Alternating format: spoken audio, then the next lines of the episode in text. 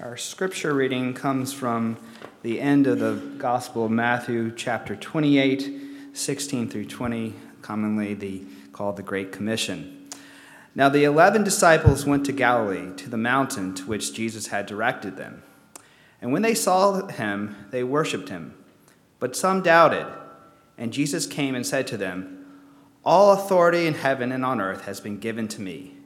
Go, therefore, and make disciples of all nations baptizing them in the name of the Father, and of the Son, and the Holy Spirit, teaching them to observe all that I have commanded you.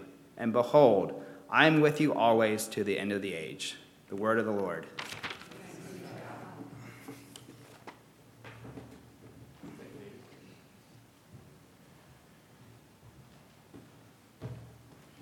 Would you pray with me for a moment? Lord, I pray that my words might be useful to you and to your church, that you might guide them and allow them to be a blessing. I pray this in Jesus' name. Amen.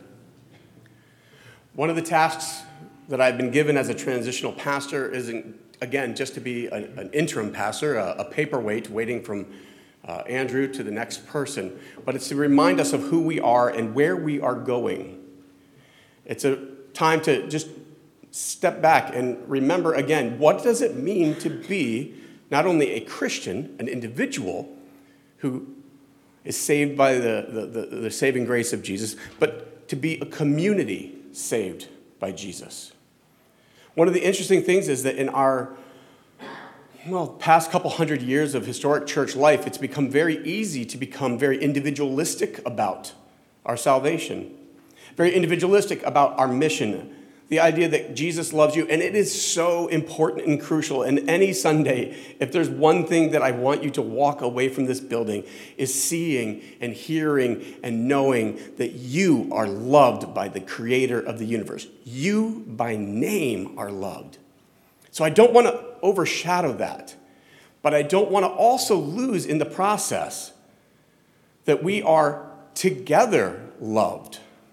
And that not only did God love you individually and ask you into his presence and into his family, but he's asked you to join in his family. And so he has gathered us together. For what purpose? To what ends? Why has he gathered us as a group, as a community, as a collective? It's another thing that's interesting is that we read the scriptures and we often just take them and quickly just slap them on our situation and on our life. We take them out of that context, especially when we take a, a, a, a verse or two, or maybe just a, paragraph out. It's easy for us to take it, mold it, and conform it to the image of well, whatever context we're in at the time. I think that happens with this passage. Uh, it's the very end, the last paragraph of the Gospel of Matthew, and it's often referred to as the Great Commission just give me a little raise of hand if you've ever heard this referred to as the Great Commission, or if you've ever heard the Great Commission passage, or Great Commission living, or Great Commission anything, or seen someone with a t shirt, or I mean, it's just been marketed to the end that it's its own separate thing, isn't it? But it's not. It's the end of a book. Another thing that we try to do is we often try to just harmonize all the Gospels as if it's like three different witnesses. We're trying to measure up what happened here at this corner of this intersection during this accident. Get this witness, get this witness, and kind of put them all together and create a singular timeline. But I don't think that's what Matthew was trying to do, was he? I don't think that's what Mark or Luke or John were trying to do. They weren't writing a biography of Jesus. We aren't here to get the timeline right we're looking at the emphasis that they have. So I think it's important that before we go into this somewhat known, possibly famous passage, maybe we could take a look back and remember what was going on at the time. So not only are we having to look at Jesus, who called his disciples to a hillside, a hillside that they knew, a hillside they'd been to and prayed at before. He said, Meet me at the hill. And they did. This is shortly after the resurrection. We don't have any mention of the 40 days. We don't have any of the encounters, but just a, a precious few. He resurrects, he shows himself, reveals himself to several, and then he says, Meet me at the hill. Another thing that we have to remember when we're reading the Gospels is not just the context of the story that is being told, but the context of those that it was written to in the time and era that it was being received. So let's look back, let's kind of take a little jump back into the setting of the Gospel of Matthew. You see, Matthew is writing to a community that has already heard the good news about Jesus. They've already gathered in the name of Jesus. They are typically Jewish believers. They are typically people who are dispersed. They're not in Judea, they're not in Jerusalem, they're up in Samaria. They're up in the, the, the Antioch, Damascus, modern day Syria region. And they are gathered from the synagogues and they heard about the Messiah has come. They heard that Jesus, the king, had come and to set about his kingdom. And they'd heard about the resurrection. And so he gathered together and he wrote the gospel to proclaim the new king has been born, the new king has lived, and the new kingdom has begun. Why is that important? Well, imagine that maybe he wrote it for a group maybe as big as we have gathered here today, which is nice to know that God would write some scripture for someone, for a group this size. But also realize something they didn't have a choice on which church to go to, did they? There wasn't any schisms yet. There wasn't any Protestantism, Catholicism, or Orthodoxy. There was just this band of people known as the Way. It wasn't until later on in Antioch, in this very region that he was writing to, that they were ever first even called Christians, Christ followers. It was a new moment, a new movement, not organized but it was organized by the Spirit of God and the truth of the resurrection. The good news that the real king, not Caesar, not Roman emperors, but that the king of the universe had come. So it's mostly Jewish Christians, and they were marginalized and they were a minority sect within their communities. And they did not have a large infrastructure to lean on to think that Look at us, we are here together. Later on in the service, I believe we're going to be uh, professing the, the Apostles' Creed. Many of us can say it by heart, can't we? We've been saying this creed for 1,800 years as Christians. It yokes us together not only with the millions of people, even billion people worshiping Jesus this morning, it yokes us with those that have been before us for over a millennia. These people did not have that to lean on. So I want to just highlight that that when we think about the resurrection, when we think about a people hearing again about the resurrection story to whom it was written, it's a commissioning to them to believe that what they've heard is real. What they've heard is true. What they've heard will sustain them in a world that doesn't have the stabilities that you and I are blessed with. The resurrection leads to commissioning, for Jesus' resurrection is not the end of his mission, but rather it's the inauguration. It inaugurates the further realization of Jesus' mission. For his disciples, this means that as much as they failed him during his passion, their call to follow him is now renewed and expanded. That's something I think that was interesting to think about. When Jesus called them to come to meet him on the mountain, he's calling them in the wake of some of their greatest failure as his support team and followers. What did Peter do? Deny him three times. What did the rest do? Scattered. Hid away in locked upper rooms, scrambling to figure out what just happened. So it's interesting to me that Jesus took this ragtag group of misfits and maybe ne'er do wells and called them by name to gather again. To gather again at the top of the mountain. When he saw them, when, when they saw him at the top, they worshiped him, but some doubted. They came to him and they then Jesus came to them and he said, All authority in heaven and on earth has been given to me. Therefore, go and make disciples of all nations, baptizing them in the name of the Father, Son, and the Holy Spirit, teaching them to obey everything that I've commanded you. And surely I'm with you to the end of the age. Very often in these kind of messages, it becomes a, a support, a little uh, a pep talk, a pregame, a halftime challenge to get out there and go evangelize the world, right? This is the classic youth group text to, to head people off right before we go and do a mission trip. It's go and make disciples. But before we hit the go, I'd like us to see where he started. Because he saw these people that I've described that are now scattered, that are a small sect. They don't have the infrastructure to lean upon. And he gathers them and he reminds them first and foremost all authority has been given to me. All authority in heaven and on earth. All authority bigger than Rome, bigger than empires, bigger than armies, bigger than gangs and violence and bandits, bigger than health and cancer and sickness. All authority in heaven and on earth has been given to me. What does this look like? I'm going to offer you this morning that there's two ways in which, there's two paths that we can look at authority. One is domination, dominion, and the other is liberation. You see, if Jesus is coming out there and saying, All authority has been given to me, we can dominate this place, we can take it back, we can take it over, we can institute my ways, my kingdom, my plan. Go forth, gather the, gather the numbers, and make it happen. First, let me just ask you does that sound like the Jesus that we know from the scriptures? If, in case there's any doubt, I don't think Jesus by the very nature of the inauguration of his kingdom, is out to dominate this world, dominate individuals, dominate kingdoms.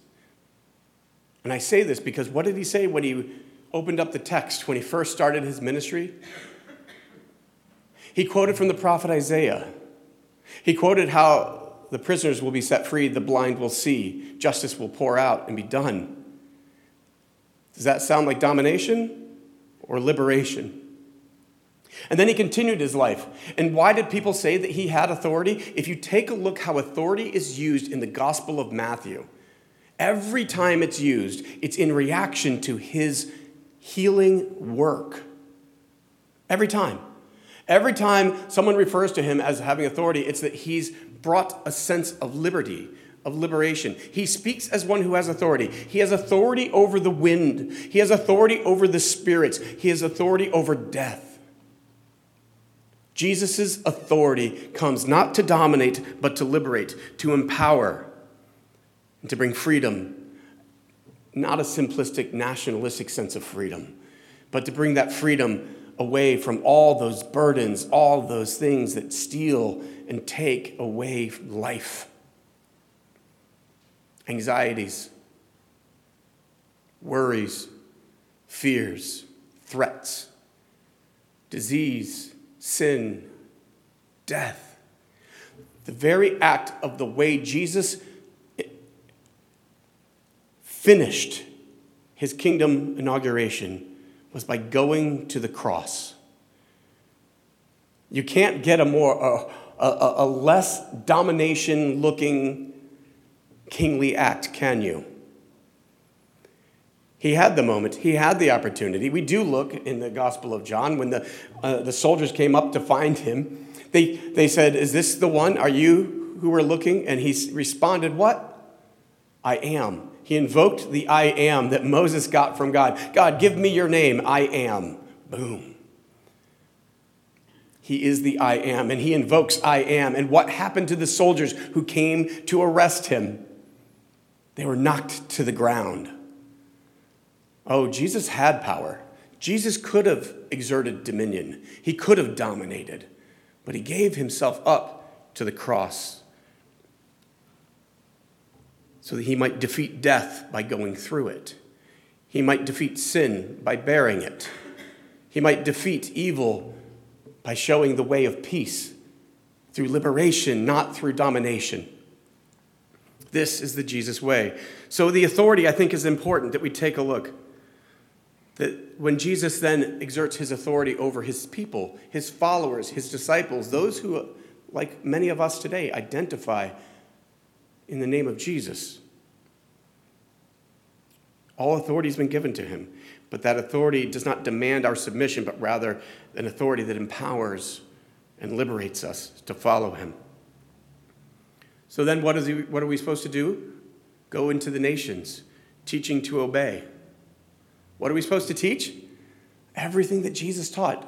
not just the mere words that he taught, but the ways of Jesus. Obedience to everything that Jesus has commanded them.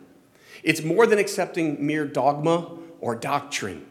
And that's something that I think, again, needs to always be refreshed to our memories. Why? Because we live in a modern world. We live in a world where we have way higher literacy rates than probably any other time in history. We have access to information more than we can actually know how to handle or use. We have access to information at any time. I was talking with an educator recently. He said, Yeah, my job isn't to give them the facts now, it's to, because they all have phones that can get them any fact they want. My job isn't to give them the facts, it's to tell them how to, to arrive and think about it, to engage it, to deal with it, to identify what's true and what's not true. That's my job as a teacher. Kind of interesting. So, that following Jesus is not merely just learning the dogmas and the doctrines, it's a call to pursue a style of life that is based on his love, his mercy, his justice. It's a, it's a call to live Jesus' lifestyle in the way he lived, and the way he kingdom, and the way he called people to himself. It's a command to be doers of the word that Jesus has spoken and not simply hearers. It's a call to a common practice, not a common religion. If you want to take a look at this, if you want to go somewhere also within the Gospel of Matthew to get an idea of what he was talking about, open up to Matthew 25 sometime and read about the sheep and the goats. It's a difficult teaching. It's a difficult passage because there are many that say, Oh, Lord, Lord, I know you. I've worshiped you. I've come to you. And he says, You, I don't know. Because you didn't care for the poor. You didn't clothe the naked. You didn't feed the hungry. Oh, but we had sang great praises to your name. This is the kind of life that Jesus is calling his people to live a style of life based on love and justice and mercy a style of life that sees everyone for their true humanity, the image of God that is literally in each human person. A style of life that sees in that person the dignity and the giftedness and the value of that person. We want to flourish. We want our neighbor to flourish. We want love. We want peace. We don't want war. We don't want our success at the, on the backs of another. That's not the Jesus way, is it? To God, the liberating practice carries more weight than orthodox doctrine. I'm going to repeat that again. To God, liberating practice carries more weight than orthodox doctrine. Living on, Osvaldo Vena, who I quoted earlier in, the, in, in your bulletin today, he said, living on the other side of Easter these early followers of Jesus are encouraged to envision, to conceptualize a mission that will reach everybody, regardless of ethnic or cultural differences. Why does Vena make that claim that we are to envision, to conceptualize a mission that will reach everybody, regardless of ethnic or cultural differences? Because it's in the text. Again, remember, Jesus has called this band of people to go out to all the nations. That is a very non traditional Israel kind of thing to do. Later on in the book of Acts, uh, uh, Luke continues to write about how Jesus said, Go to, the, go to Jerusalem and receive the Holy Spirit. Then I'll send you to Jerusalem, to Judea, Samaria, and then to the ends of the earth. This is the master plan of God's kingdom, of the kingdom of Jesus, that all are now welcome. The dividing walls have been brought down, that Jew and Gentile can now be one family. It's not that the Gentiles can now join the Jewish people. It's not that Jewish people can now join the Gentiles. It's that out of everybody, out of the nations, God is going to make for himself a new humanity. Ephesians 2 talks about that. God is going to make out of dead alive. He's going to make out of sin forgiven. He's going to make out of darkness light. He's going to make out of a fallen humanity a healed human people that are no longer, no longer partitioned off by our national identity, no longer partitioned off by our ethnic uh, uh, uh formations that we've created, these caste that we've created in one species, in one race. No longer are we going to create a, a, caste system between economic stratospheres or citizenship or anything of that nature. Go and make disciples. It totally revolutionizes everything.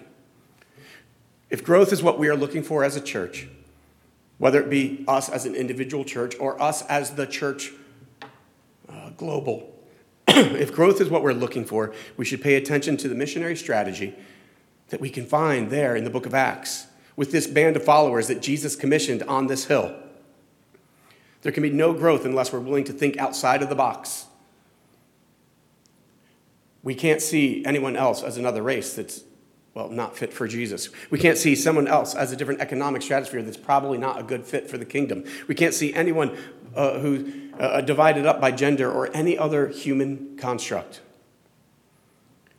We go and we make disciples of all nations. And this is so radical because, again, remember who he's telling it to a group of people who are scared, a group of people who have no infrastructure, a group of people who have no global organization to lean on. They just had this message about the resurrection and the Holy Spirit. And they go and they preach and they teach and they welcome those whom God calls to them. And there the church grows and it grows. What did Jesus say the kingdom was going to be like in one of his many times that he said the kingdom was like? He said it was like a mustard seed. Now, some of you may not like to cook, so you may not understand that a mustard seed is really, really tiny. But if you've ever had that good kind of brown mustard that has the kind of the seeds all in it, just a clue, those are mustard seeds. And if you've ever seen a mustard tree, it's not really a tree, it's just an overgrown thing. If you had a full, fully grown one, it would take up most of this entryway, this opening space here. It's huge. The birds would nest in it, and it just become smallest seed grows. And Jesus said, This is what my kingdom's going to be like when we are led by the Spirit and proclaiming the good news that God is going to call his people to him. From where? Select nations, from select people, from the upper class, from the lower class, from the middle class. We're going to build this kingdom on the backs of the good moral people. Next week, I'm going to give you a little uh, precursor. We're going to take a look at how Jesus came for the sick and not for the healthy. But here he says, Go to the nations, baptizing them in the name of the Father, and the Son, and the Holy Spirit baptizing them with the Trinitarian formula. By the way, I think, I believe this is uh, Trinity, Trinity Sunday, so we have a Trinity text here for you. You're welcome. I knew you were anticipating it. But baptizing them in the Trinitarian formula uh, implies that their incorporation into this community acknowledges and confessions a relational Godhead. You see, the very nature of a Trinitarian baptism is inclusion in his kingdom, inclusion in his new people, inclusion in this new life, but it's also inclusion in a God who is relational already in his very nature. Father, Son, and Spirit, three persons, one being Again, if you want that explained, I'll pass you on to the elders because they're really smart and I'll let them answer it. We could stack books upon books upon books of trying to explain and understand the Trinity. And I can just tell you this it is beyond our ability to fully grasp and understand the triune God. But what is clear is that God is relational and yet unified. God is diverse and yet has one substance and one entity and one nature. And God has called us to be a nation, his people not the United States nation, but his holy nation of believers in the name of Jesus. We are diverse, but unified. We are many, but one. So we're baptized in the name of the Father, the Son, and the Holy Spirit. It's a beautiful picture. And we are included in the God of the universe, the creator, the maker and sustainer of all life and everything in it. Then, if we look back at authority, if the authority in Matthew 28 is interpreted as an authority for service, as the use that the Gospel of Matthew seems to suggest, then the goal of our Christian discipleship is not to gather the nations to conquer the other nations, is it? It's to continue to bring this welcome into the triune Godhead. It's to bring this welcome into this band of followers that follows Jesus. It's to bring this welcome into learning the ways of Jesus that bring life, that bring love, that bring sacrifice that bring a, a, kingdom vision that looks not only to the days of now where we can taste the kingdom now, but a time when the kingdom will come and when all tears will be wiped away. It brings us to a point where we can long for the day when all knees will bow and every tongue will confess that Jesus is Lord. Because then these wars that we hate and we pray against every week with seemingly no effect, seemingly, I don't want to be misheard there. But we pray and we pray and we're still subjected to a world, especially if we start looking at the headlines, we can start to believe that there's murders and robberies around every bush and around every corner. But yet, it, there is a truth that this world just is hurting. Does it need a church to dominate it? Or does it need a church to to proclaim love, to proclaim mercy, to proclaim forgiveness, to proclaim resurrection hope? I think you know the answer. I think I know the answer. It's hard to live it, and we don't always know how to execute it, but clearly, Jesus has called us to go forth and live and preach and speak in a way that reflects who he is and reflects the Trinity and reflects the new life of his new kingdom that overthrows Rome not with violence, but with sacrifice. So let me come to my conclusion. I read, I study, I prepare for the text. Every now and again, somebody says something that's so uniquely clever. I go, oh, that's fun. I'm going to steal that. The problem is, I can't remember who wrote this. So just know that this is stolen. I, I can find it for you if you want it. You see, Jesus gives us this great commission and somebody put a little hyphen and a highlight and bolded co. It's the great co mission. Clever, right? Can it work with me here. Work with me. You see, Jesus has called us to join him on his mission. Jesus has called us to join on his co mission. Jesus calls us, he heals us, he names us, he seals us, he equips us, he fills us. And He sends us because He goes with us. Jesus in Matthew stays with the church and he launches a mission that is really a co mission with Him. By His presence, by His presence amidst His people, the risen Christ is announcing today, as it was at the beginning of creation the Spirit of God is creating a new reality where people are being called to serve the world beyond racial, ethnic, and religious differences. He's calling us to go beyond any of the barriers that we make as humans. He's calling us to go out and go forth with the good news that heals and calls and names and seals and equips and, and, and sends us. Because he said at the very end, and surely I am with you to the very end of the age.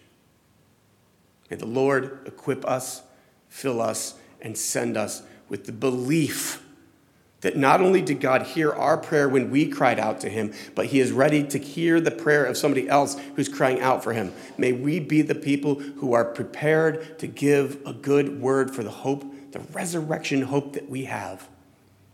And we trust that God will do the conversion, God will do the calling, and God will bring people into his fold to walk with us and join the family. Amen. Lord, help us to believe this. Help us to be filled with your spirit. Help us to be prepared to just give a simple answer for the hope that we have. But Lord, I pray that this week you might that you might send us, that you might give us the opportunity to share a good word, to point people to Christ, and even go and make disciples this week, we pray. In Christ's name, amen.